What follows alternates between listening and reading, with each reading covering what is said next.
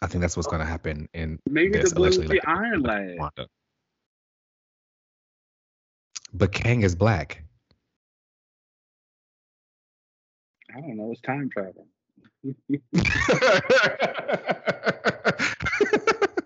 what? what do you mean? Things change.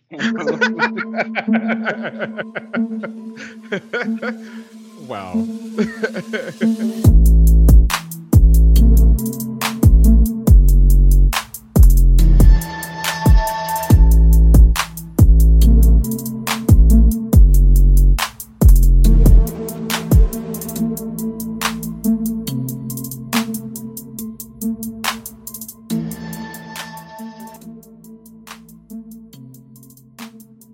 All right, hello, welcome back everyone to another episode of another relaunch. We are your hosts. I am Cora of the Burning Heart. Oh, okay. And I am Simon Williams, aka Wonder Man. When welcome to another relaunch. That's very expected for you this week in particular. We'll get into that. Absolutely. How are you? I am great. You know, it's it's been a wild week, and I know I use that word a lot. Um, but like it's been wild. Like no, I agree with that. I think there's been It's been something. I, I actually, I actually tweeted this. I actually think it was the beginning of Scorpio season. They somehow like opened the gates of hell, and there's just like a very evil energy that is coursing through the earth right now because things have been very weird and very bad, and I don't like it.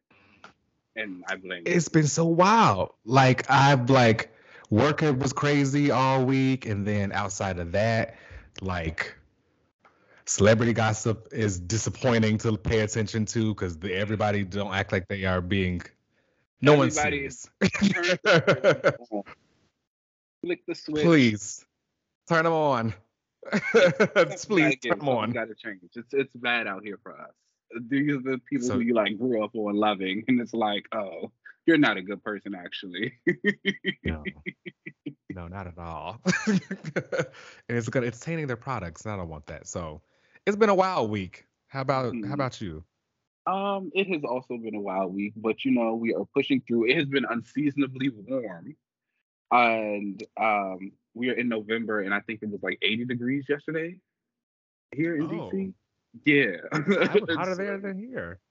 yeah so everyone's been out in their shorts and t-shirts so i don't know that's earth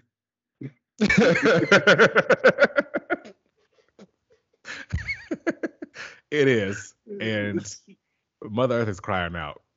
okay like please recycle i guess help, help me. All right. Well, let's go ahead and get started and get into the updates of the week. Um, first up, we're going to be talking about some Blade plot rumors. Now, again, these are just rumors, y'all, but I wanted to share this and see what y'all thought. So we know that like the most recent director kind of left, and now they're like are still like looking for a new one.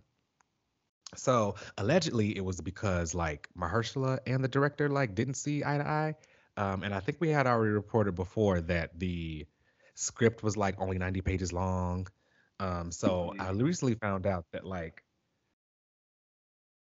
allegedly the script was only 90 pages long. There were only like two fight scenes, and they weren't good. And Mahershala didn't like that, and the movie was going to be about like Blade's time as a vampire for like a hundred years, like to the Mm. present. We were gonna like time jump and see him like all throughout time oh that to doesn't the sound present. good as he eventually like um gets a daughter and was gonna pass over the like the blade stuff to to her. Mhm. you know it's so interesting to hear something like this and think about my excitement for blade's daughter because we all know if you've been listening to this show long enough that we've discussed fallon grey who was announced years Yes. ago to get um pushed as blade's daughter she had this really cool design the book was written there was like a really big fan backlash to it the, um a lot of people wanted the book to be written by like a black woman because this was a story about a black girl And as a result, the writer Tim Seeley at the time was like, you know what, you're right. And so he dropped off. Um, and then the book just kind of went into limbo. And recently they have introduced Brielle, the new mm. daughter, and the designs changed a bit. And I don't really see it for her. and so Damn. and now to hear about this movie that's coming out that was getting the story about like talking about Blade's daughter, and it's just like, oh, I don't think I want that anymore. I think we just need mm. because again, I've even talked about it here. I've been doing I do a lot of back reading for Blade, and I say a lot of those stories in the day weren't good. And so I mm. think we're now at a point where he is getting decent to really good stories written about him. And I think kind of introducing a daughter is like, okay, he hasn't really even had enough time to stand on his own. And now we got to add this other mm. because everything else was so like rough and far in between. Giving him the daughter does feel very um like the MCUification of Blade because it yeah. feels like, oh, we're gonna give him this daughter because she's obviously gonna be set up to be his replacement in the sequel. You know, kind of like they do with a lot of this stuff with um, like Yelena and um, yeah. Kate Bishop stuff like that, where they kind of bring in the sidekick or whatever to replace them. So um, that would be kind of crazy to really just jump right into that, considering, like you've said, he hasn't really had too many good solo mm-hmm. like runs. Um, I wonder if they're ever able to like really get it going for solo Blade. I mean, this was originally this movie was originally announced in 2019. Yeah. And so like and now we're not getting into what 2024 right and now now it, if they end up keeping with this same kind of plot he's going to be given a daughter so yeah because like let's be real because even when you think about mahershala a he's getting older and i'm yes. pretty sure that he's had to turn down other offers for other jobs because he's waiting on this and it's going to get to a point with him he's not going to keep turning down that work yeah that's checks waiting on the table so I don't know. It's disappointing. The way it's been handled has been annoying, especially when you look at some of these other projects that have come out, which I think, you know, in the first half of the MCU phase four that we're in was a little rough. So I didn't mind waiting. I think it's found its footing again, things to be getting a little bit better. Oh, but let's hope that we can stay that course. So by the time we do get it, it is good. Yeah. Maybe um maybe Mahershala want to dip into the director's seat for this one. You know, and maybe have some, and, maybe he can like recast Blade. Like he'd be like, you know what, I'd rather be behind the scenes and we can get somebody else to do it. I can see that. It would just make me interested to see what route they take Blade as. If they do like a younger him, or if they kind of keep him like an older, experienced person. Hmm. We'll see. I'm sure he's got some cameos coming up soon, so we will see. They've been building yeah. up that supernatural stuff, so he's coming. Mm-hmm. He, he should have he should have been like I don't know mentioned in that Werewolf by Night. Now that I think about it, but I thought he was gonna show up in that too. Maybe it's like a little like second after credit scene, just yeah. walk up or something like that. Again, him and Man Thing got a relationship, so hopefully they put some of that in there. Yeah, we'll be on the watch out for Blade. All right, our next bit of news there have been announced three EA Marvel games are going to be coming, and they're going to be starting with Iron Man. Now, I was a little bit in shock by this. I didn't think that they were going to be that Marvel games would end up partnering with EA. Um, yeah, that was unexpected. Yeah. So, how are we feeling about this? Are you excited? Do you think they're going to be eh. allegedly? They've, they've said that these are going to be uh, three new action adventure games, and each character, each uh, game will have its own story, and like they'll all be kind of connected together. Yeah. Uh, on the one hand, EA, and and then on the second hand, the first, the fact that the first game was announced as an Iron Man game, it already kind of like depletes my excitement a little bit. I won't lie to you. It's just like, oh, okay, I'm getting the 2008 Avengers all over again, or whenever that movie. That's what I thought too. it's just like you about to get a, you about to get an Iron Man game, a Captain America game, and a Thor game, or a Black Hulk game. Widow. I don't know. They should give her one, but I don't know if they would. But you know, yeah. it's just kind of like it's also been something that I've just been thinking about a lot in terms of the MCU, the DCEU, and synergy. And I think sometimes we talk about how synergy, when it's good, it's good. It does some really great things for characters that you like, especially in the comic books. But it also truly is dictating so much of what we're consuming now in our media, in terms of mm. TV, in terms of games, in terms of even comic books. And I think about characters that a lot of people like in the books that we read. And you think about, oh, where's this character? Why haven't we seen them in a long time? And I feel like for some of them, it's just because they're waiting until they get their MCU or their DCEU push. And then uh, again, after they get it and that moment's over, do we go however many years without seeing them ever again? Are we still kind of basing everything on this like building up from the original Avengers? So like 10 years down the line, we get another Iron Man game. I don't like Iron Man. What am I gonna do? Mm. It also feels a little late. Like, I get it you know, he Iron Man is a very popular character, especially taken off from the MCU. But like now he's gone from the MCU, and like the the focus is going to shift.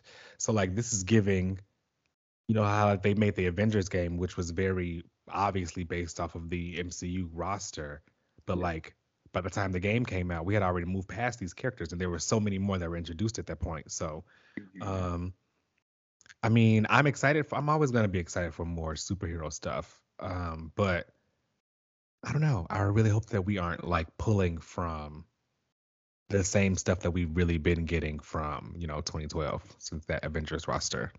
I guess again, it really just depends on if they really want to shake the table. If you're about to give me an Iron Man game and then I don't know, you sneak in there a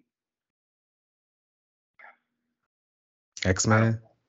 No, I don't think they would do that just yet. I, I guess like a Doctor Strange game would be something new and that feels different and like you could experience that. But if you're just going to give me Iron Man, Captain America again, and Thor, and yes, maybe they haven't had their own like solo games in a very long time, but they have been at the forefront of all the other games and like media that you have put out for so long. And it's like at one point, okay, when do you just kind of stop going in this same circular mode? And I get it, it's like a thing of like the Trinity. Well, not really, because only Batman gets games. But you know, and it, it, it, makes a big deal when a Wonder Woman game does get announced because it's like, oh wow, this has never happened before. Like, let's keep that mm-hmm. going. Yeah, I think sometimes they have to take chances, but I mean, nothing wrong with I guess going with a safe bet with the first one. You know, I mean, like I said, Iron Man is a, he is a popular character, and it's Iron Man. His mechanics are pretty easy to put into a game compared to some of the other people who have all different kinds of powers and stuff like that. He's got different suits. Mm, I guess. Shout out to the Iron Man fans. You won. All right. Um, next up is some very special news to me, and that is the casting of Wonder Man in the upcoming Marvel series for Disney Plus. For Simon Williams will be Yahya Abdul Mateen the second. Now, iconic. That's a win. I mean, congratulations. wow. That's a, very wow. I if everybody's out there that have been listening, whenever we I bring up Wonder Man because I know like it's just me. yeah. So whenever I bring up Iron Man and I'm asked like you know who would I want to play him, I always said yeah. So like, what? This is so cool. Like I normally don't even fan cast uh, people, but I guess like uh, we have had some people ask us to do a fan cast special thing, so we may have to do something like that a little later. Maybe one of our talks or something. We can do uh, fan cast some of our favorite characters, but typically I don't. But like, I really just I don't know. Whenever that I thought of Wonder Man. I remember that. Yeah, yeah. It was like whenever I thought of Wonder Man and like currently who could play him, I just instantly think of him. He's tall, he's handsome, he's super charismatic and yeah. I could see him with the powers and the glasses and being a part of the team and like being a he's superhero. Got, he's got the body for it. That he, he does. like a superhero, and you know, he can also like, give like the whole actor thing in California. He gives say, in L.A. When you think about Wonder Man, if like no matter which way you take him, like if you want to go like the actor route, the guy who like everybody loves, he does like this thing. He's in these movies. Yeah, who else you gonna get? That's literally him. literally. But I also think about just like Wonder Man is the type of character where the stories are few and far in between, so you really need that star power to help sell him. And I think what bigger star power again do you have than Mr. Abdul team? Like hello. And he's got it. he's got it. He's gonna look great in that safari jacket. He's gonna look great with the sleeveless costume. I think that I'm not gonna lie, I just really did win with this one. And you know, mm-hmm. I've said it plenty of times on this show that like my top three favorite characters are Polaris, Sue Storm, Simon. Mm-hmm. And I don't know, y'all. I think I think I think Simon is now claiming his number one spot. He's he's he's definitely tipped uh Sue's Sue's crown. I, I do truly think, like I can see that. I think it'll be interesting. So obviously, you know, we talk, uh, we read comic books, and it will be interesting to see how we were just talking about synergy, how that synergy affects Wonder Man in the comic books. How often? I mean, not how often, but how quickly we get something, and then who's going to be writing it for him? Because mm-hmm. it's it's just going to be like, you know, who is is anyone really pitching a Wonder Man story right now? And so it's like Nobody if you're not, it's like, and if you're not, is this what's going to get you to pitch it? And then it's like, or it's like, or is Marvel just going to reach out to somebody and be like, hey, write this Wonder Man book and let's go from there? Probably the latter. I do think that they're going to be like, we need a Wonder Man book out, the synergy again. Like, remember mm-hmm. when um Falcon and Winter Soldier came out? They definitely had a yeah. Falcon and Winter Soldier miniseries out just to, you know, synergize with it. When Hawkeye was coming out, Kate Bishop had a five issue miniseries coming. Um, you know, they always are going to do stuff like that. it's it's truly insane that everything is dependent on that. like if you appear in the MCU, you got a book coming. Like that's crazy. It's kind of the only thing that keeps you there. That's the only thing that I've been waiting for for Wonder Man was like, oh, I know that like when he finally appears in the MCU, then he'll at least finally start getting some content. Yeah, because the last thing he was in, I think, was he was in Empyre. He was oh, like in a mini series. Yeah, he was in like as many um series, like the tie-in series with some Avengers in that. Okay. But that was but that was that was the last thing he was like major a part of. And that was years ago now. So yeah. You know, I ain't read Empyre. I love it for me. That's that's fair. I got bamboozled. I thought I was gonna really enjoy it. it didn't give what I wanted it to give. um, but I am super super excited to see like Yaya do. What are you kind of and hoping that for the synergy is what I'm telling you right now. I oh, want the, the synergy. synergy. Go ahead and go ahead and give.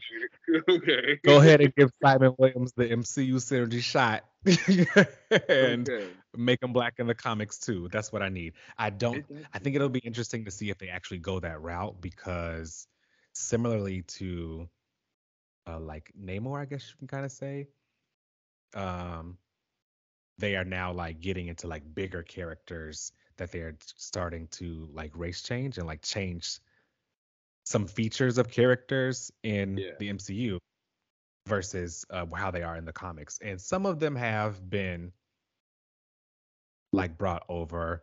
Um, you know, like Valkyrie, they tried to like bring in a new with her. Um, Makkari, you know, yeah. They didn't even explain that. She just like she just popped up. She just popped said, up and they said we know y'all don't know. and they just kept it moving from there. They were like, "This is what we're going with." And but I think even those instances, or even like um Heimdall, like they randomly yeah. changed him a few times. But even though I've seen, I've definitely seen more recent things where he was back to being white and not yeah. looking like Idris Elba but like I don't know if it's an artist choice and if they get to choose that, if it's a part of the story, or um You think they do that for Wonder Man though? Is that something they could do with him? Like I think about a character obviously Makkari, nobody was thinking about her, the Valkyries they added, and I even think about a Hawkman. He is a character who's built in like with the go that you can kill him and resurrect him as a black guy. Um mm-hmm. is that something you could see them doing with Wonder Man feasibly in the story, or would it have to be a Makkari situation where it just happens? Honestly, I think it would just have to be a Makkari situation where it just happens, um, because he he may have had very few and far in between things as far as like comics go, especially recently. But like there are hundreds of comics in the 90s, and I mean he debuted in Avengers number nine. Um, Mm. And then like there's a bunch of Avengers books that he was in, the West Coast Avengers stuff, and he's always looked as like that, like what he normally does. So I think it'll be a lot harder. It's kind of like Yeah. kind of do that change, but I'm sure they could find a way um, Okay. to do it. I personally would want them to do it. Um, but again, like I said, they are kind of getting to the point now where some changes in the MCU, people are going to be looking to see in the comics. So, like Namor, he doesn't look anything like his, um, like that in the comics. He should, in my opinion. I think it would give the I would give like him and Atlantis just like a cooler look. Um, but again, can they do that for him? Like, will he just have to pop up, or would they could they change the story? Who, uh, Namor? Mm-hmm. I don't know. I think in Namor you can get a little bit more leeway because Atlantis is. I mean, well, it's all fictional, but Atlantis is like fiction within fiction. Mm. You don't think So- that would be a, a big departure for him to I mean, look like also he is now, and then to go to like Tenok? you could be asking the wrong person too when it comes to Namor and like whatever goes on in his world. I'm like, yeah, I'm not really there. That's fair. We'll be talk we'll be talking about him later. So um stay tuned for that.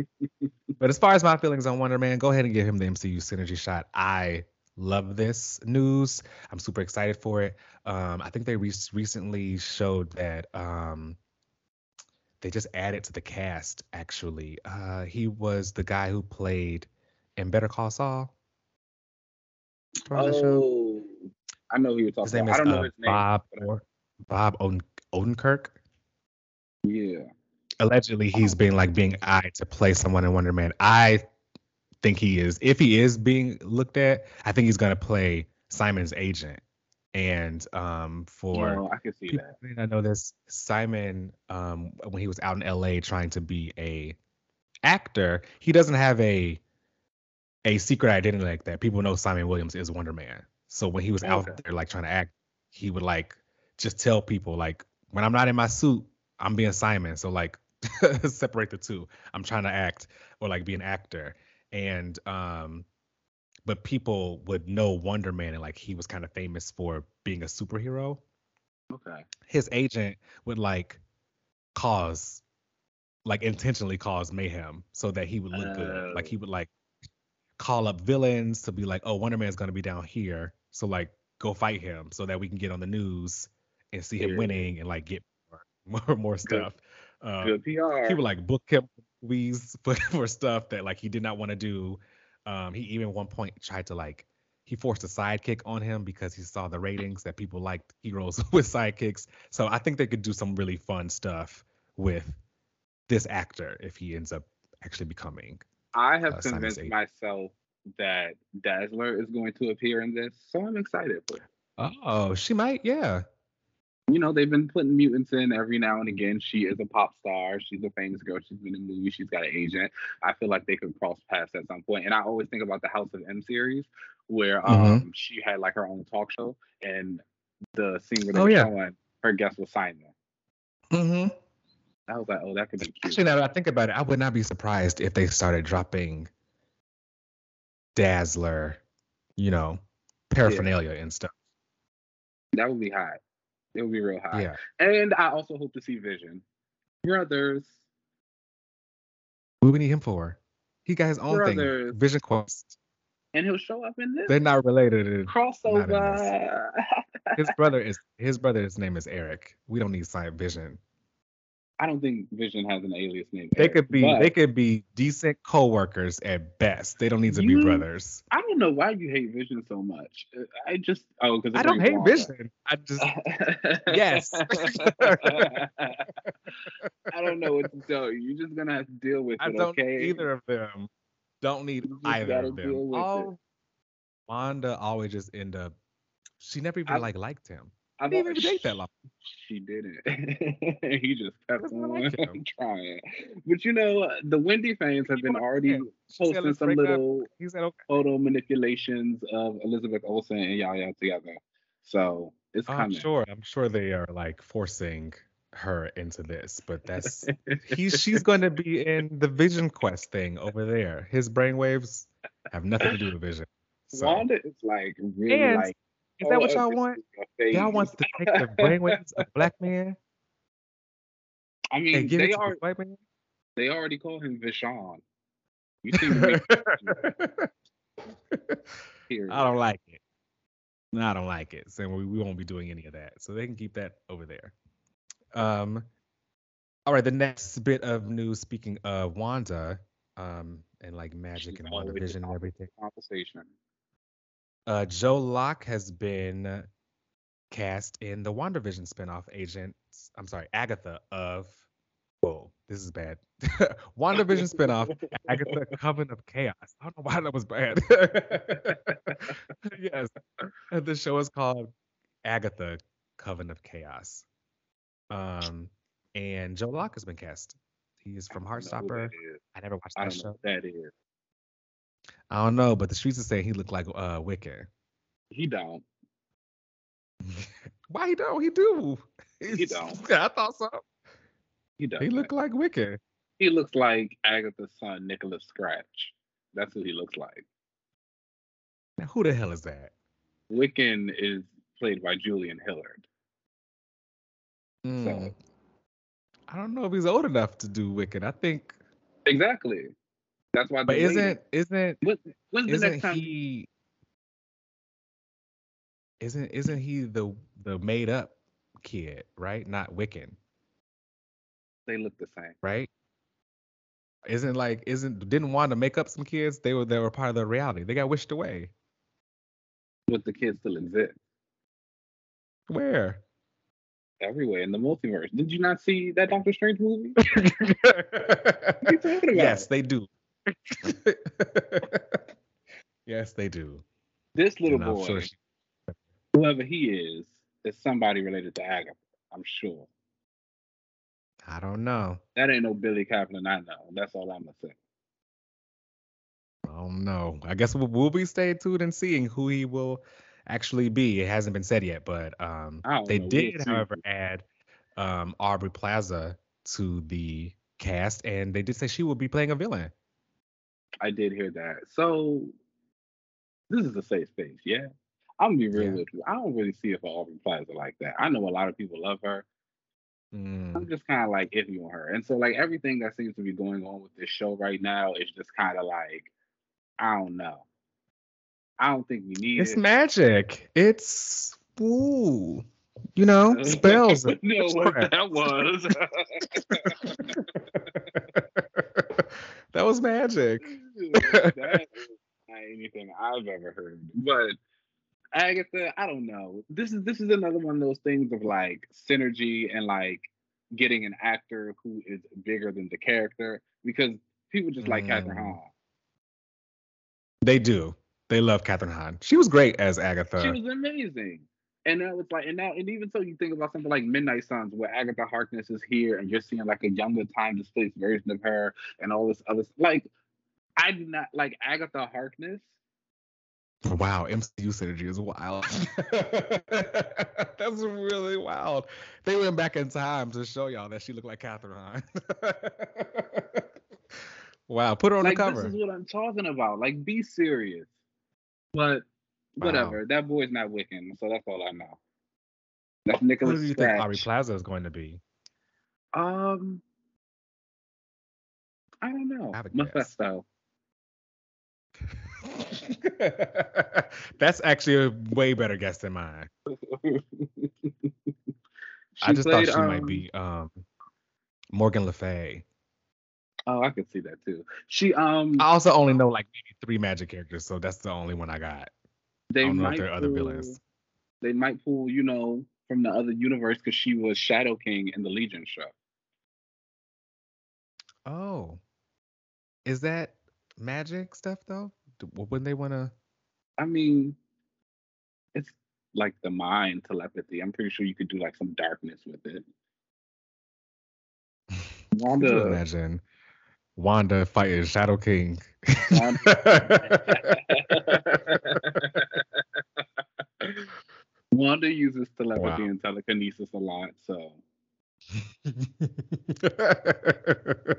They're so nasty for that. Wow. Um, I don't know. My guess is still that she might be a bad witch. So I just thought Morgan Le Fay. And I do. They haven't said it yet, but I do think that like uh, Elizabeth Olsen's going to appear. I can see that too. Morgan Le Earlier, there were rumors that the plot for think... this show was going to be a, um, it was like a mix of some of Wanda's solo stuff and Young Avengers, uh, uh Children's Crusade. Oh, that was a horrible story. Do not want. Alleg- yeah, allegedly, this show was going to be like a kind of a reverse of that. Not a reverse, actually, because in that series they were, by they I mean Wiccan and the Young Avengers. They were looking for Wanda, right? Yeah. And yeah, I think that's. I think that's what's oh. going to happen in maybe this, the allegedly, like, Iron Lad. Wanda. But Kang is black. I don't know. It's time travel.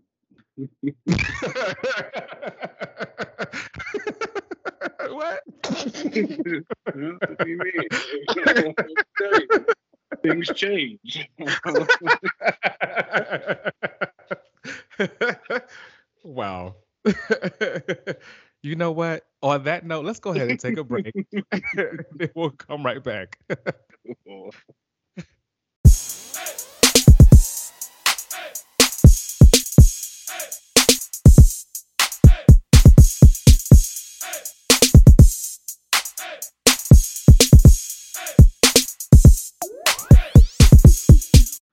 Right, hello everyone, and welcome back for the comic section of the show.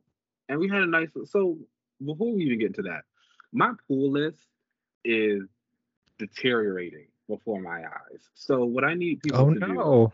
do is send me your pool list, what you're reading, what you think I should be reading, what you think I need to check out. Marvel, DC, Image, Boom, Dark Horse, The Crow, Valiant, all of it, any of it, let me know. I got my little email from Comixology talking about your subscriptions for the next week. There was only one book on there. Whoa.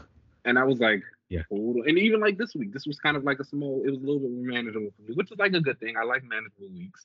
Um, but it's mm-hmm. just like I would rather have consistent manageable weeks than like one big week with everything and then nothing for the rest of the month. You know what I'm saying? Which is like seems to be yeah. happening because my pool list is getting smaller and smaller, and I just need some new things to read. But nonetheless, let's go ahead and get into the books of this week. Um, we'll do some mentions. First, we had She-Hulk number seven that continues to be like a really great slice of life book. It's also starting to finally pull back on some of the plot that we got in the beginning about like Jack of Hearts and who kidnapped him and his powers and what's going on with that And Jen. Um, she is representing Doctor Doom in this issue, which is like really fun to get some interactions with them in there. Pick it up. It's great. If you love the show, I recommend it. Bloodstained Teeth number six comes out, and that continues to be like a really great vampire romp in the world. Christian Ward does some of the art and story it's fantastic. And sort of Azrael number four also continues um this I don't know, it's something about Azrael. It's like pulling me in. Again, I love the Holy Warrior aspect. Holy Warrior. Fight. It's like hitting for me. I kind of see what the people. I don't really like the costume that much. It's still giving me Rachel Grey a little bit, but mm. I'm here for everything else. Um, and then we'll hit our main books.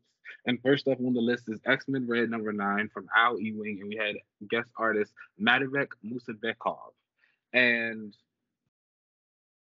it's Al. I like the art. I really like the art. Yeah, it was like good. It reminded me a little bit of like Wonka Ball because that's what I actually thought was at first before I like went back and double checked the name. Um, really cool stuff there. Like I hope to see more of this person doing more work. Yeah, for sure. Um, but nonetheless, story wise, it is an Al Ewing comic, so I don't know if you want me to really talk about it because you know what I would say. I think that I think it was great. You know, I thought that was um Al Ewing Ewing comics, like the writing is fantastic. Um, yeah. I still just I'm not that interested in Arakko or like the Arakkii mutants. Yeah, you really don't see. I wish this was more. I think it's because it just gives it for some reason they just always feel like a gimmick, you know. Mm. Um, Um, I can see what you're saying. I do like them though. Like Cora and Zen in this issue, like I really enjoyed them. I like their designs. I kind of like the dynamic that we saw going for them. And then when I think about them and like the dad, um, the Fisher King, like I think that's like, I, but I also like families in the mutant universe, like Radix, House of M, not the Summers, but like stuff like that. you like dynasties, like families and stuff. Yeah.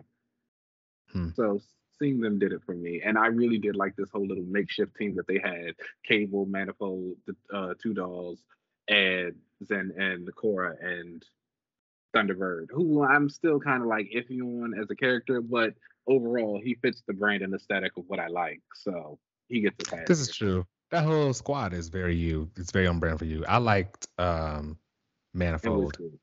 He's dope. Yeah. Very cool. I, I did like of- all of the like space cosmic stuff. I do have to say that like I like the Shi'ar, so I do like when they pop up. Um, and I like all the galactic people talking about their conflicts and stuff. I had a great time with that stuff. That moment. I don't know if I necessarily like the Shi'ar. Mm, no, I guess I, I like them. Mhm. I like. I love the Imperial Guard. So I like when they're there and it doesn't deal with the Phoenix. Oh yeah, when they're I like them as a species, like when they're like doing their own, Yeah, yeah, yeah, yeah. Like, you know, and I, I like the Kree and the Skrulls. I like the Shi'ar. I like Deathbird. Shout out to Bishop should have been in this issue actually, so we could have got some tension between him and Deathbird. That would be cute and hot. They were good because I she really loves wish her. he was taking over for Cable spot in this book. You know, I will not disagree with you there. I am always of the mind that any space that Cyclops or Cable occupies could easily be used for Bishop. But he also has his War College book coming up soon, so I'm going to take what I got Mm. and be happy with the lane that he is providing for himself now. So yeah, I mean, I thought the issue was great. If they like um are like basically going around. You like Vulcan? I do like Vulcan. I mean, it was cool at the end of him popping up, you know, being like, "Hey, I'm gonna be the king of Shi'ar again," um, of the Shi'ar again, and even everyone kind of looking for Brand. They found this, um, like recording, I guess they had of her, of her that she had seen the people who brought Vulcan back to life, and um, I thought we, I really, really liked the data page showing all of Brand's like machinations and how she pretty much set all this stuff up. I thought that was really cool. Yeah, Um, Dope. yeah, again, I like I liked this issue a lot. I just the Arakko stuff was the one I didn't like. They weren't even really that present in this. So like, Just a mention of them just set you ablaze. no, just like just like do more of this, I guess. Let's do more of this. Uh, he said We don't really need to be down to go. But okay, You don't gotta that's go. They just don't need to be a part of things that you're reading. Yeah, like let's fill these books with next. That is fine. What would you rate this issue? Um, I would give this issue a four out of five, maybe even a four point five out of five. I really had a great time. Like I said, I really like the Shi'ar. I really love all of the um, the Shi'ar versus the Kree and Skrulls, and it looks like they're gonna be going up into another war again. You know, I'm always rooting for Operation Galactic Storm Part Two, um, and that was the Kree versus Shi'ar, so that would be really cool to see. Um, the art was really great. Like I really, really The liked art the was art. like Um, hitting. yeah, it was really great. It's like, oh, this needs to he needs to be a a mainstay over in the X office. Like um, everybody looked good. The action was hitting. The little part uh, where Manifold was teleporting the team into the stuff, and Mhm. they like were dealing with Orvis and like WizKid. Like, and I, you know, I'm a big fan of like smaller teams too. So like this little six person group of them and like doing their little side quests, I'm into that. Like, give me a book about just this, the Brotherhood. I don't know. I don't need all of that for me, but I will um, continue seeing this because I need to see the downfall of Brand. Queen. There's only room for one green-haired girl. Mm, and it's gonna be Brand. But moving on, the next book on our list is Secret Invasion number one, and that's from Ryan North and Frances- Mm. Francesco Mobili. And um, Jodi Villar was doing colors, and shout out to her. You know, I really like her. Um, Mhm. I don't remember a lot about what happened in the original Secret Invasion, and I'm sure this is, as we were just talking about synergy, this is just something else that's going to tie into the upcoming Secret Invasion show. But Yes. I love this. This kind of like hit all my sweet spots and all the things that I really like and had a bunch of characters in it that I really enjoyed. So basically, it starts out Nick Fury goes to meet some family and they're like, My husband is dead. We woke up this morning, he's dead in the bed. And they're like smiling and they're happy. And he's like, Why aren't you more sad? She tells him, Because that's a Skrull. And she starts saying, like, my husband's been acting different lately. He's been weird with the kids. It's not him. He's a Skrull da da da, you need to find him for us, please. And so while this is going on, we also see Nick Fury showing up at a CIA headquarters. He's meeting with Maria Hill. And while he's talking to Maria about this family who came up to him, Yeah, and hey, tried- they not doing Shield no more. well, she got she got let go. Um, all right, let's, let's- let's just keep it. Let's just keep walking. you know, so as that's going on, we see him talking to Maria and he's telling her the story about this family. And so he's telling her, like, obviously he told the woman, you know, your husband's not a Skrull because they well, he didn't tell her that the husband's a Skrull, not a Skrull because they took return back to their form when they die. And he's telling her about how he said all the stuff to make her feel better and how they ate lunch together and he had a good time with the kids. While he's telling her this, we actually see what's happening and we see Nick Fury in the place with this family who he realizes are actually the Skrulls because he picks up a picture of them and they're wearing the exact same outfits in the picture that they have in front of him. And so once it kind of clicks on him, like, oh, these are the Skrulls, they go to attack him, they knock him down, knock him out, and they take some of his sample. Maria Hill, being the super spy that she is, realizes while she's talking to this Fury, she says something that he doesn't catch up on, and she knows like automatically you're a Skrull. So she calls in all her people, they lock him up. She puts out a call to all of her other like secret intelligence friend agent friends and so we see this montage of like people at fbi headquarters at shield headquarters at like other countries headquarters. Everyone's kidnapping or everyone's uh grabbing nick fury because the Skrulls have taken him and they were trying to infiltrate all the secret organizations. Maria calls the avengers who are in the middle of a training session. Iron man has built them their very own danger room and she tells oh, them okay. she tells them, you know, we locked up Nick Fury. The Skrulls are back. They're trying to take over. We got this one. And so they're like, Do you think somebody's been infiltrated in our team? And she's like, No, not yet, because the way he was talking, it makes it seem like they were just starting to do this. So we think we nipped it in the bud, but I'm gonna look into it. I'll keep you posted. The Avengers in their training session, we see from our POV one of the Avengers going into a unisex restroom. And then when they look in the mirror, it's a Skrull. Ooh. So they have infiltrated the Avengers already. They've infiltrated some other teams, and that's the end of the issue. Um, I thought it was really good. The action was hitting. I think Ryan North had a really good um, voice for both Maria Hill and Nick Fury and the Skrull version. I think he did a good job. Like again, if he just wouldn't have messed up on that one thing that Maria and Fury had planned, he probably would have got away with it. I wasn't expecting an Avenger to be a Skrull again, so like that was cool to see, and I wonder if it'll play into like they've been in a Skrull this entire time, or if it's something that just happened in the realm of this miniseries. Uh, art was cool. I'd give it like a three point eight out of five. Solid. I'm definitely Okay. it. Cool stuff. Um, and next up on the list is Poison Ivy number six, and that is from G. Willow Wilson and Marcio does art. We also had a guest artist, Brian Level, who did a couple of pages.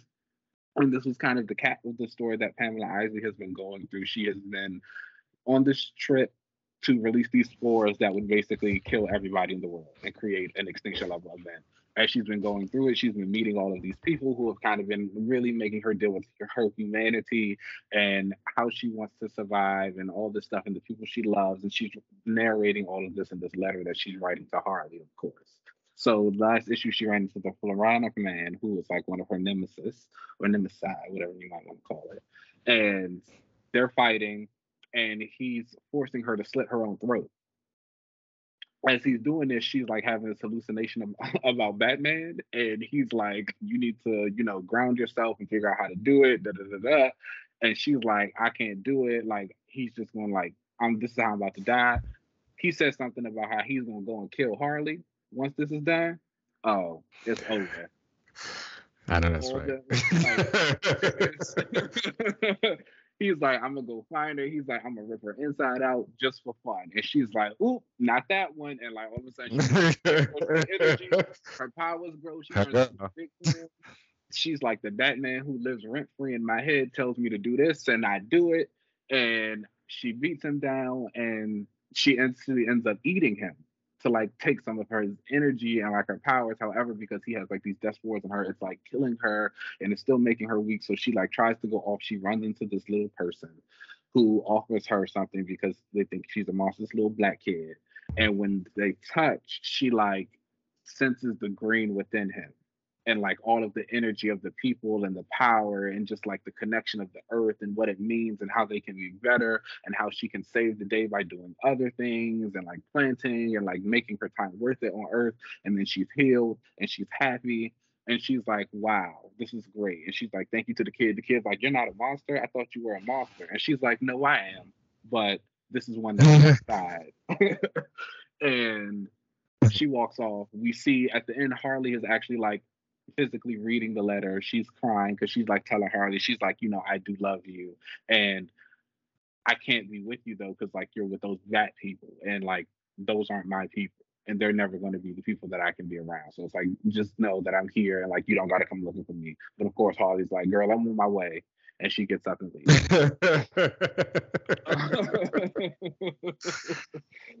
they gonna raffle each other.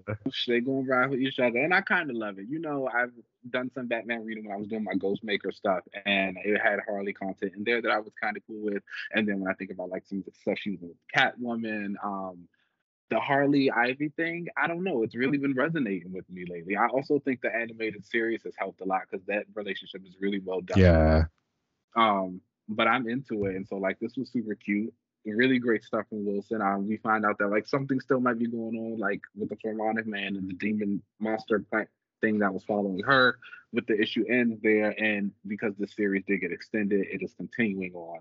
But this was a really good first arc. I highly recommend it. I think it really did a really great job at showing Poison Ivy her nuances with like how she operates and how she's going to continue operating moving forward she's always been she even says it. She's like i always just kind of do this thing where i go after these like big companies who are harming the planet in some type of way and then like that's it. She's like i'm doing very small like things here and there. I need to like think bigger. I need to change the way i act.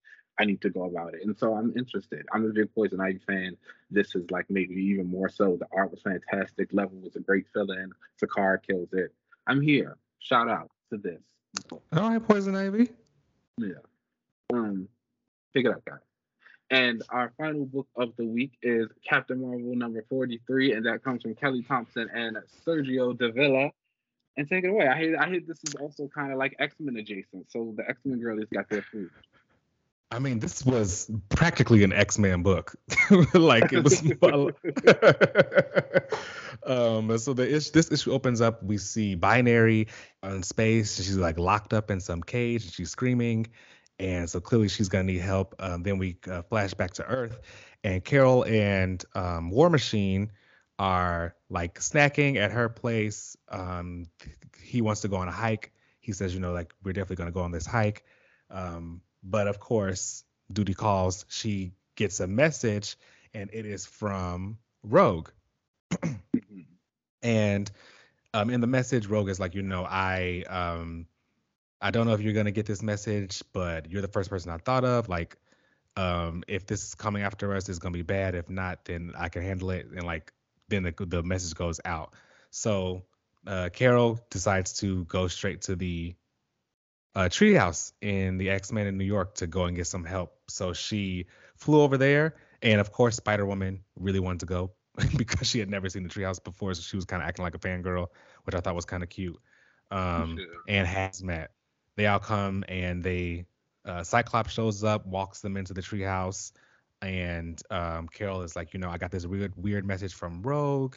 Like, uh, do you guys know anything about it? And Cyclops is like, no, she was, um, she took a jet and she's been gone away, for, like on her own, doing yeah. her own things. Which, again, like, and while they're in the treehouse, um, Polaris and Wolverine, Laura are there, and that just makes me really feel like you know, they, I guess they're trying to say once you become an X Men, like you are an X Men now. Yeah. Does that make sense? Like, um, like how Rogue showed up in that one issue. Exactly. Um, which again makes me feel like Lorna could pop right back up again. So, Duggan, if you're listening. um, but yeah, uh, Carol goes around. She's saying hi to people that she hadn't talked to in a while, like Jean, and um, Cyclops, I'm sorry, uh, Gambit comes in and he's like, "Where is Rogue?" And they're like, "You know, we came here to ask you that." And he's like, "You know, we aren't the codependent types," which I feel like Kelly kind of wrote that in there for the Gambit fans who maybe feel like all he does is follow Rogue around. Um, yeah. And he, I thought that was a, exactly. So I thought that was nice to know. So um, Carol explains like she got this message from her. Um, we're going to have to go out there and help and uh Lorna hears this and she says, "All right, cool. Give me my coat. I gotta help my girl." And okay. uh, they all get ready to go. She gets um Captain Marvel gets another message and it's a scream, but it's not from Rogue. It's from she thinks it's from Binary. So she's mm. like, you know, I got two issues now. Like there's this Rogue thing and Binary. Like we need to go take care of this. Like if you are if everybody's in, that's great. But if you guys have any telepaths you can spare, like, um, who, who Jean, like, can you come and help me on this mission? And Jean is like, no, I got stuff I got to do here.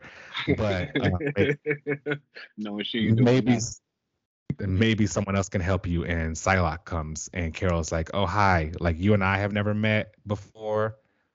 Um, but hi. And uh, uh Kwannon's like, you know, uh, don't worry about it. Like Jean gave me the the information telepathically, we can already get ready to go on this mission. So um, they all get ready to go into space. They take one of the Thunderbirds out there, which I think was really fun.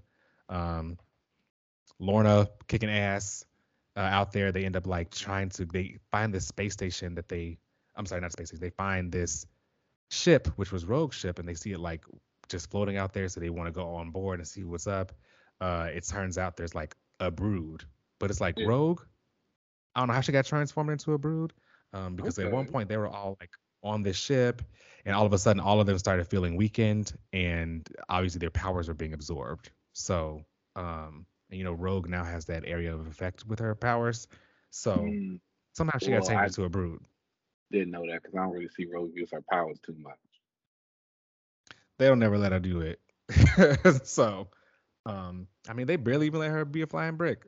They just let her fly the plane. But anyway, as she was just doing. Rogue uh, ends up being a brood, so they are going to I don't know have trap her, fix that or something. So okay, that's what the issue is. It looks like this is gonna be a fun space issue with you know uh, Gambit, Wolverine, Polaris, all with Captain Marvel, Psylocke. They're all gonna be out there uh, seeing you know, with.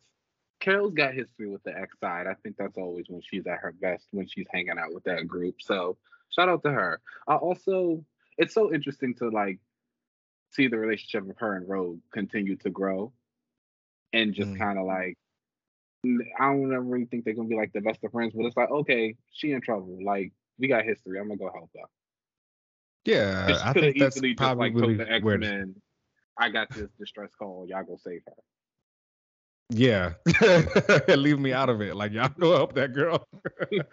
but no, like they do have a connected history, so it's like you know. And she even mentions in this that back in this beginning of this, now this is issue 43. Back in the first arc, uh, they were all being they got trapped on Roosevelt Island uh, by the radioactive man, and he yeah. used uh, Rogue to get to Captain Marvel, and she thinks that oh maybe someone is using Rogue to get me out there. It's like it's a trap or something. So we'll see. Uh, Who knows?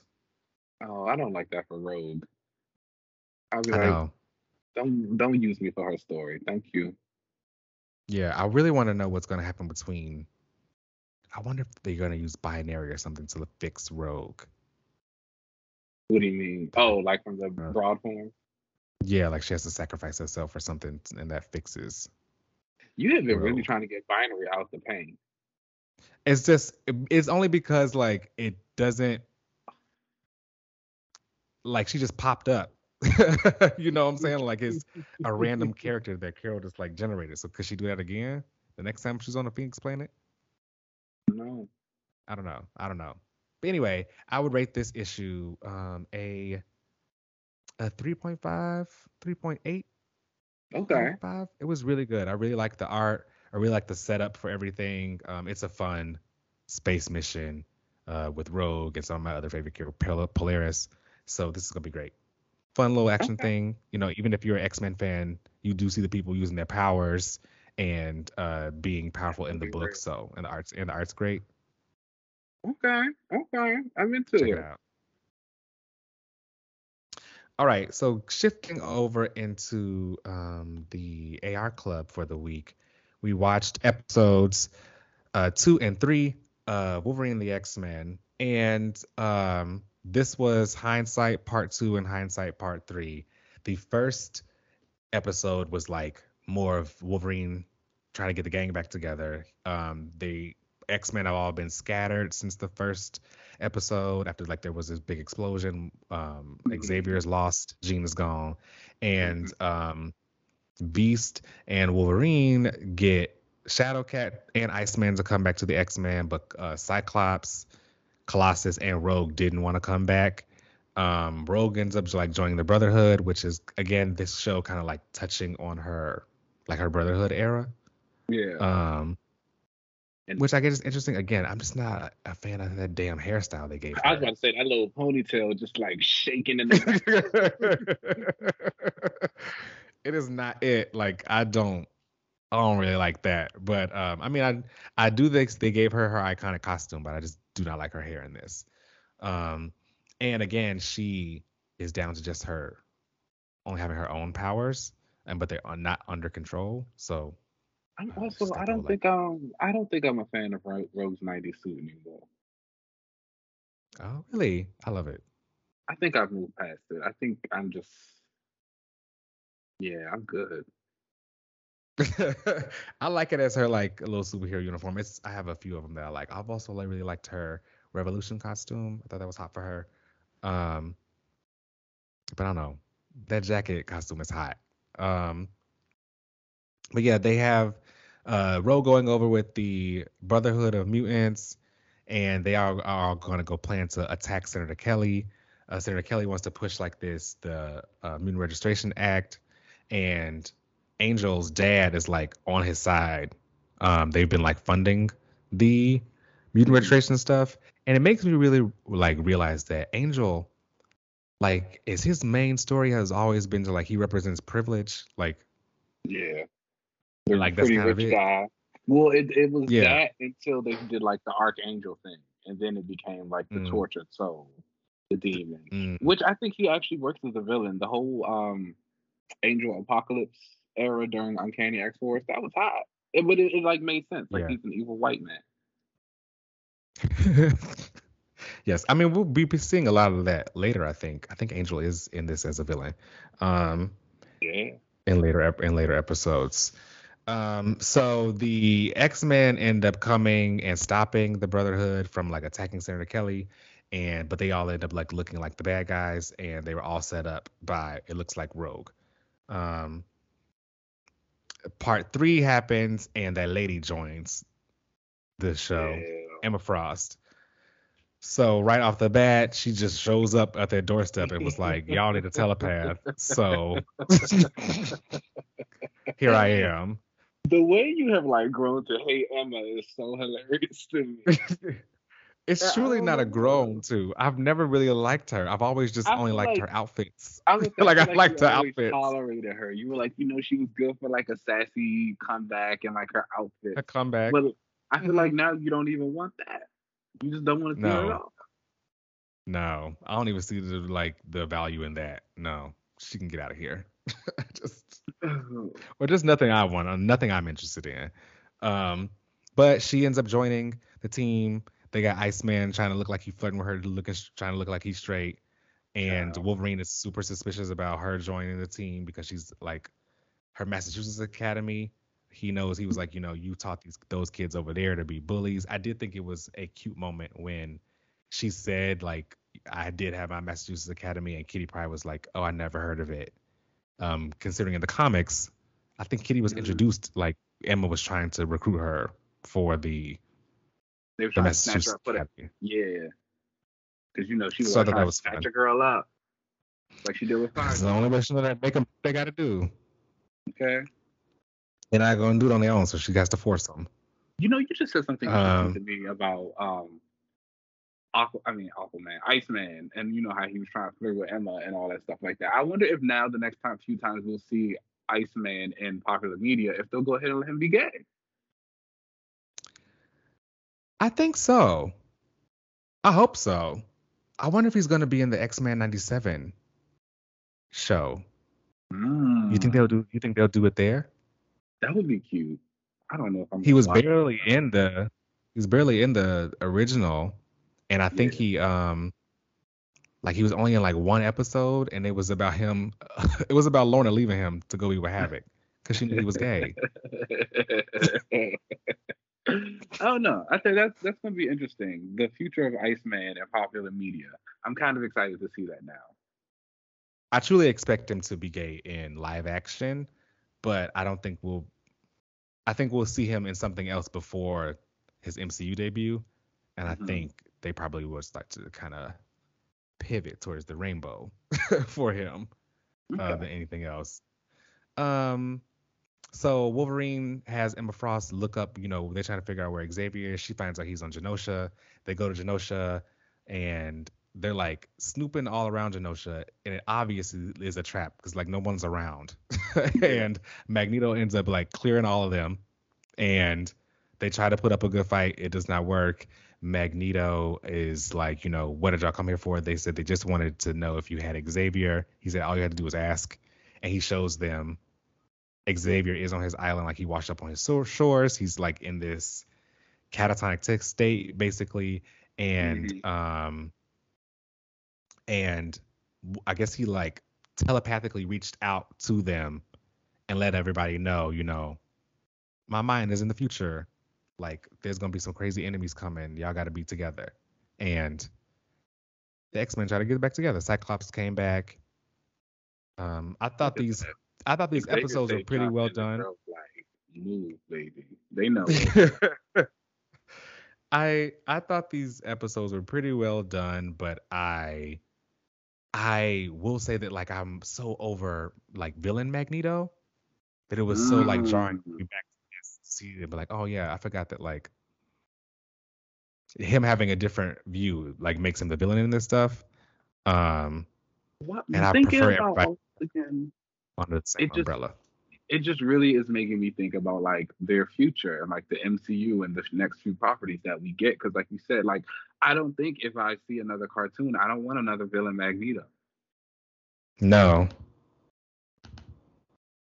But it's I want to like, see I want to see them all like I don't want to see him as the villain. I want to see him have his own faction, sure, his own like you know area. But although I, say, I think X I think X Men Evolution did a good job with that like having him kind of be an antagonist but not the villain. Mm-hmm. especially in later seasons. Yeah, they didn't really fight him that much in that show. Because they didn't even know who he yeah, was. I don't know. I think I think in certain media we may not get villain Magneto, but I do think in live action he will be. We probably gonna get the we probably gonna get the Brotherhood and the villain. Mm. At least, at least initially. Yeah, I can see that.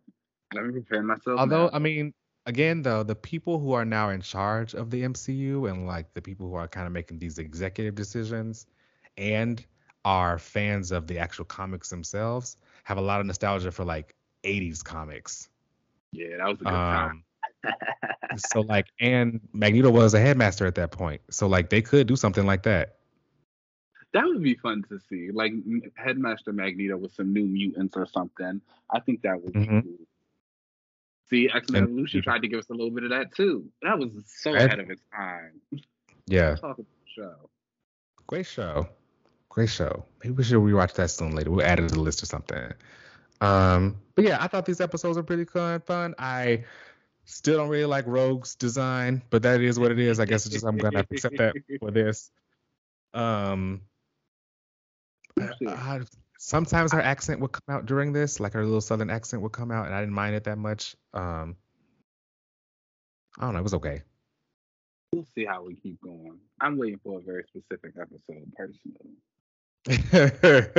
oh man, we'll, we will get to that one. I'm sure you'll have plenty to say. Mm-hmm. Uh, her her accent, her outfits. Yeah. I got a couple thoughts. we'll get to that. All right, y'all. Let's go ahead and take a break, and then we'll come right back. Cool.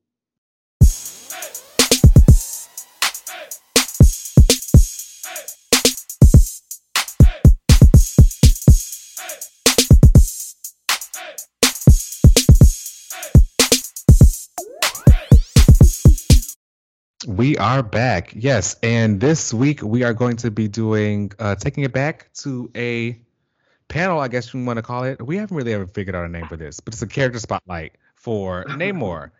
Um, we haven't been doing too many like relaunches for characters in a while.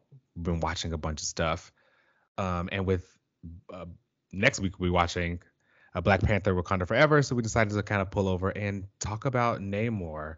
Now, um, before we even get, before I start to like talk about his history and stuff, what are your like general thoughts on the character? Um, especially like you are big into like the water characters, Atlantis. Yeah, yeah. I've never, I've never honestly jived with any of the characters from that book, um, or that like corner of the Marvel universe. I don't really think I like Marvel's Atlantis very much, and I have read things with Namor in him, and the type of character he is, one of those like very big, larger personalities, aggressive, kind of like I am the best, I am me characters don't really resonate with me all the time. And then I don't know too much about Namora. But when I did that rereading of New Warriors and I was introduced to Namorita, I didn't like her either. So I've mm. to just kind of like stay away from it. It's just like solo. If Namor shows up in something, okay, cool. But other than that, I haven't gotten too much into them.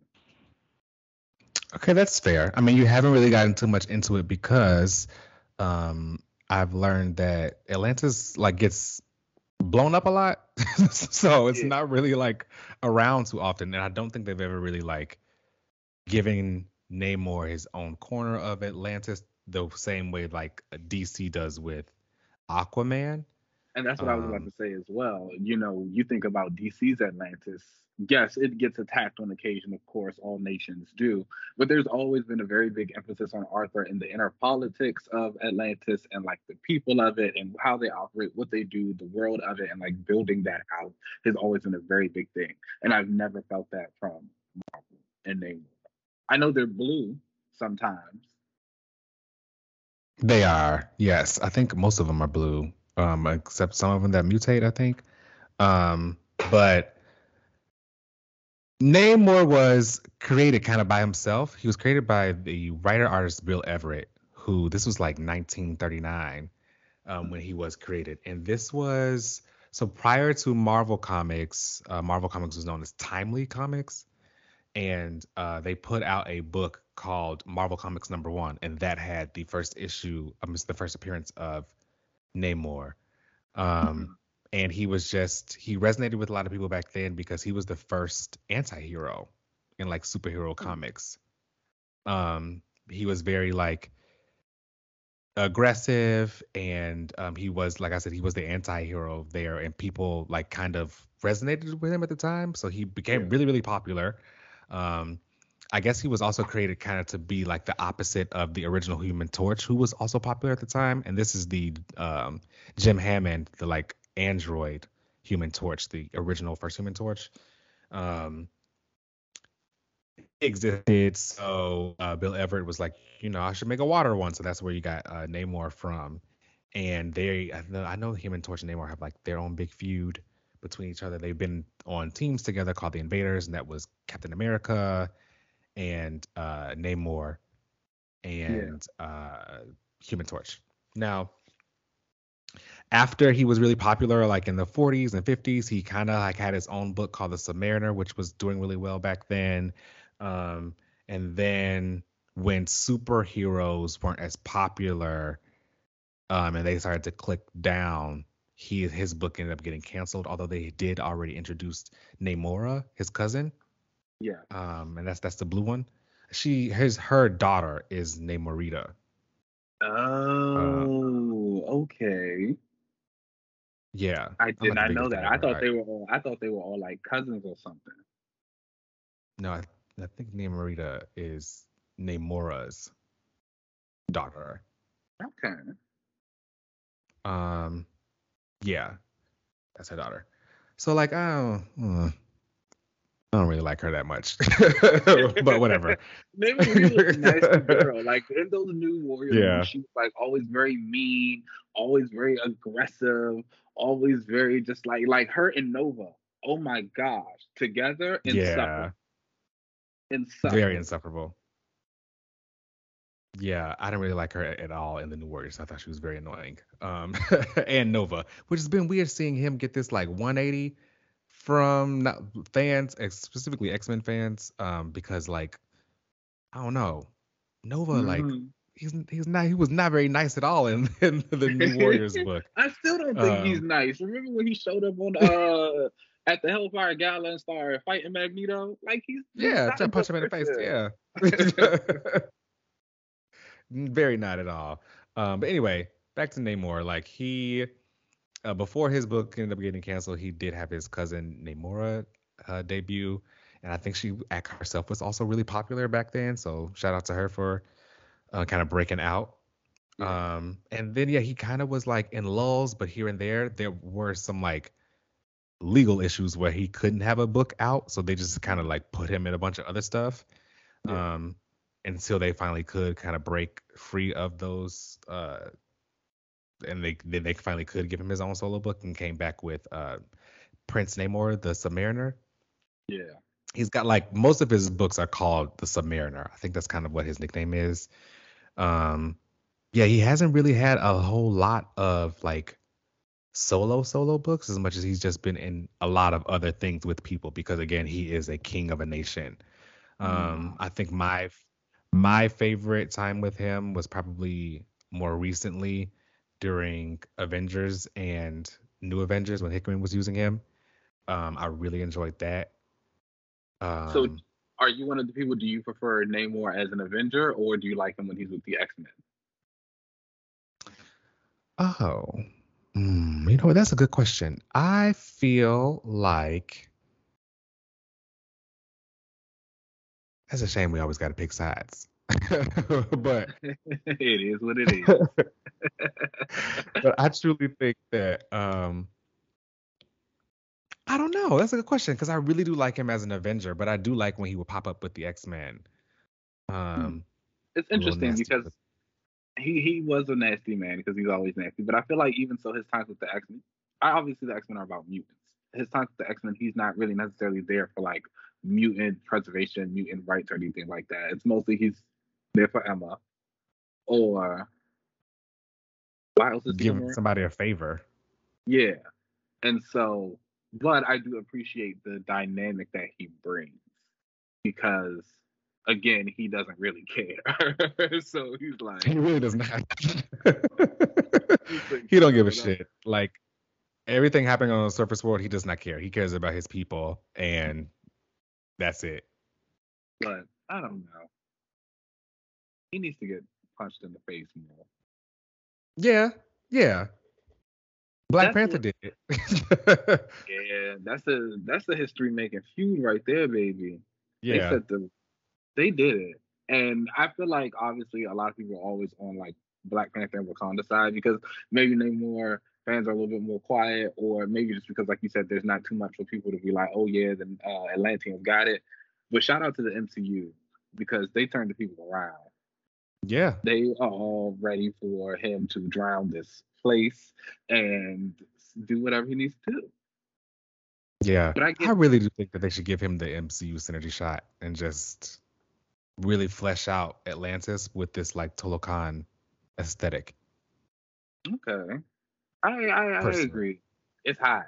I appreciate it. I think again, seeing them, the designs, very dope. I'm very excited to see the movie and him in the movie. I think they even make the ankle wings work.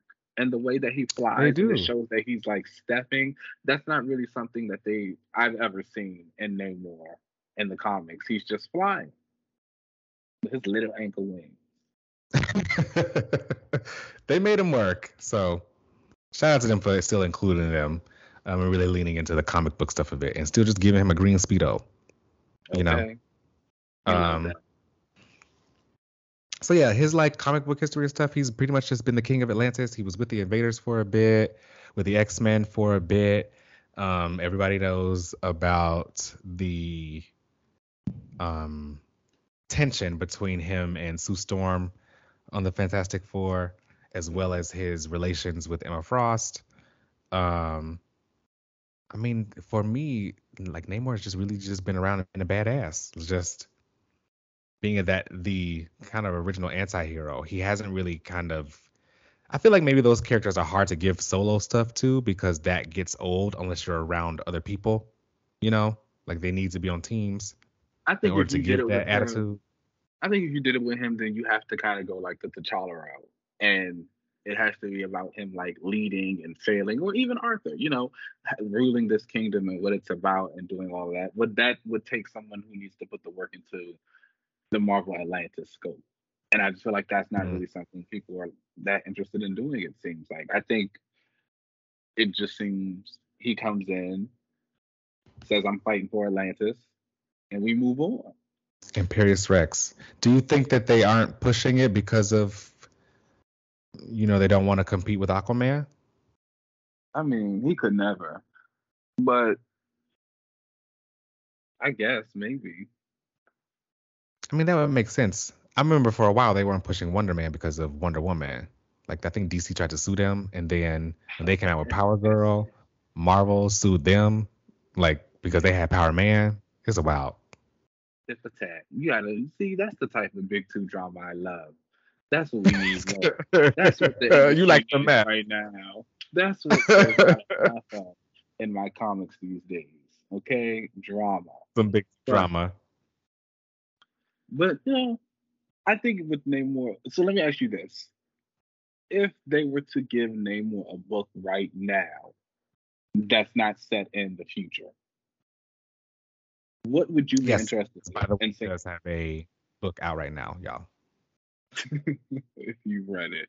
Um, what would you be interested in seeing him doing? Like if, like, looking at you as someone who's interested in Namor. Do you want to see him more in Atlantis? Do you want to see like a family aspect? Do you want to see him out doing? I don't know. Does he have villains? Yes, everybody. Originally, his like um his companions because of circumstance were Magneto and Doctor Doom. Like those were his like friends, but they would always end up turning on each other because of somebody. You know, that's a lot of attitude and a lot of ego. So they'd always end up uh, uh, arguing with each other. So those are also kind of villains for him, um, as well as obviously Black Panther. Um, uh, Oh, so he really other- just do be fighting the heroes. yeah, he come and tussle them around. uh, Attuma is another one that is a villain for him. Yeah, I've seen the design for him in the movie. That looks good. Tiger Shark, I think, is another one. So No idea who that is. I think honestly, I think he should get more fleshed out. I think within like Atlantis, that's I think the biggest thing for him. He needs an ongoing solo title that's truly just exploring him in Atlantis, to really establishing that as a corner that exists within the Marvel universe, and not just this place that like we know Namor is from, but like. Do I people think- go there? Do people like what's up with that? I don't know. I just think he's a team guy. I'm not gonna lie to you. You don't think he's a solo character? I think he is a solo character, but I don't think he has it to sustain it. That's why you feel it with, you know, the other people. His his Aqua Girl, his Dolphin, all them people. I mean, I feel like they tried some of that though. Remember when Loa was t- with him? Loa, the new X Men. Oh. um, yes, little little Shadow Cat. She went over and she was his little sidekick. Appearing in his book, she was living in Atlanta. She had a pendant. She was breathing underwater. She had a pendant. Who cares about her? I mean, like, like. But that's his aqua. But look at what you. That's his aqua girl. So you gotta care about her. Okay. Well, then where is that? Why don't we have more of that? Where's that ongoing? The people said what you said. They said I don't care about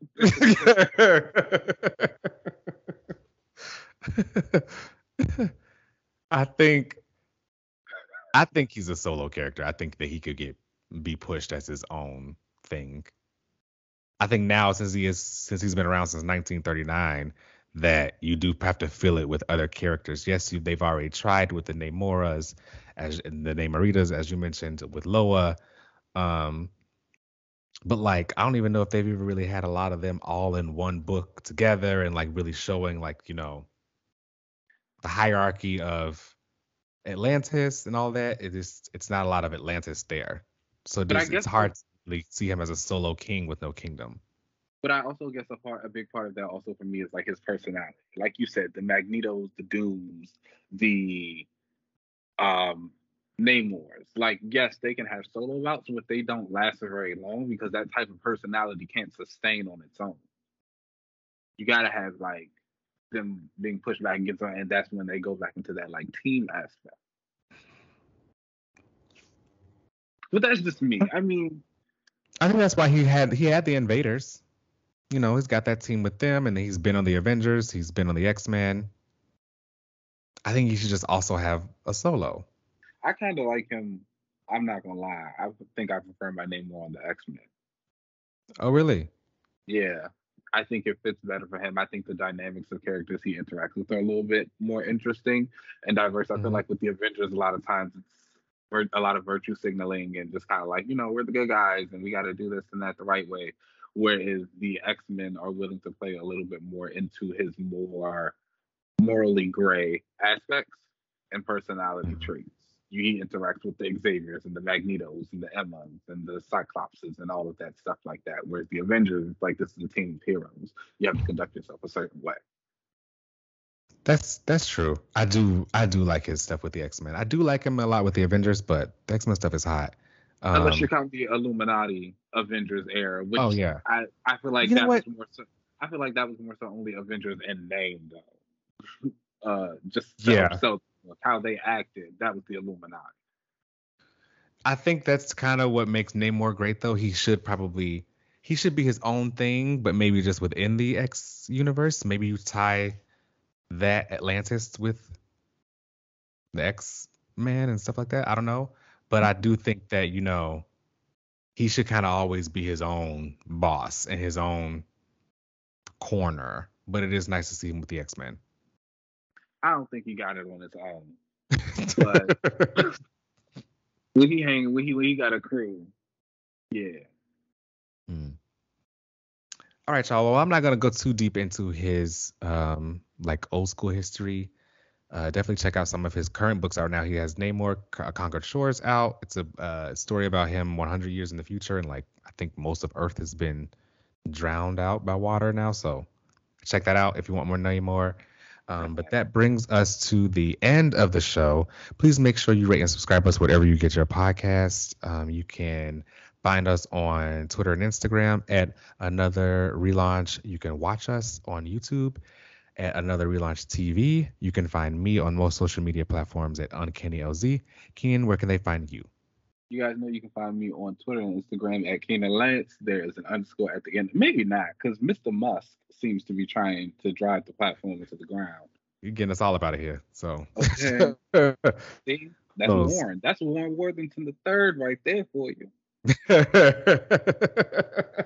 exactly. And we see how that ended. I'm just saying. all right. Bye, y'all. All right, y'all. Let's get up out of here. Peace.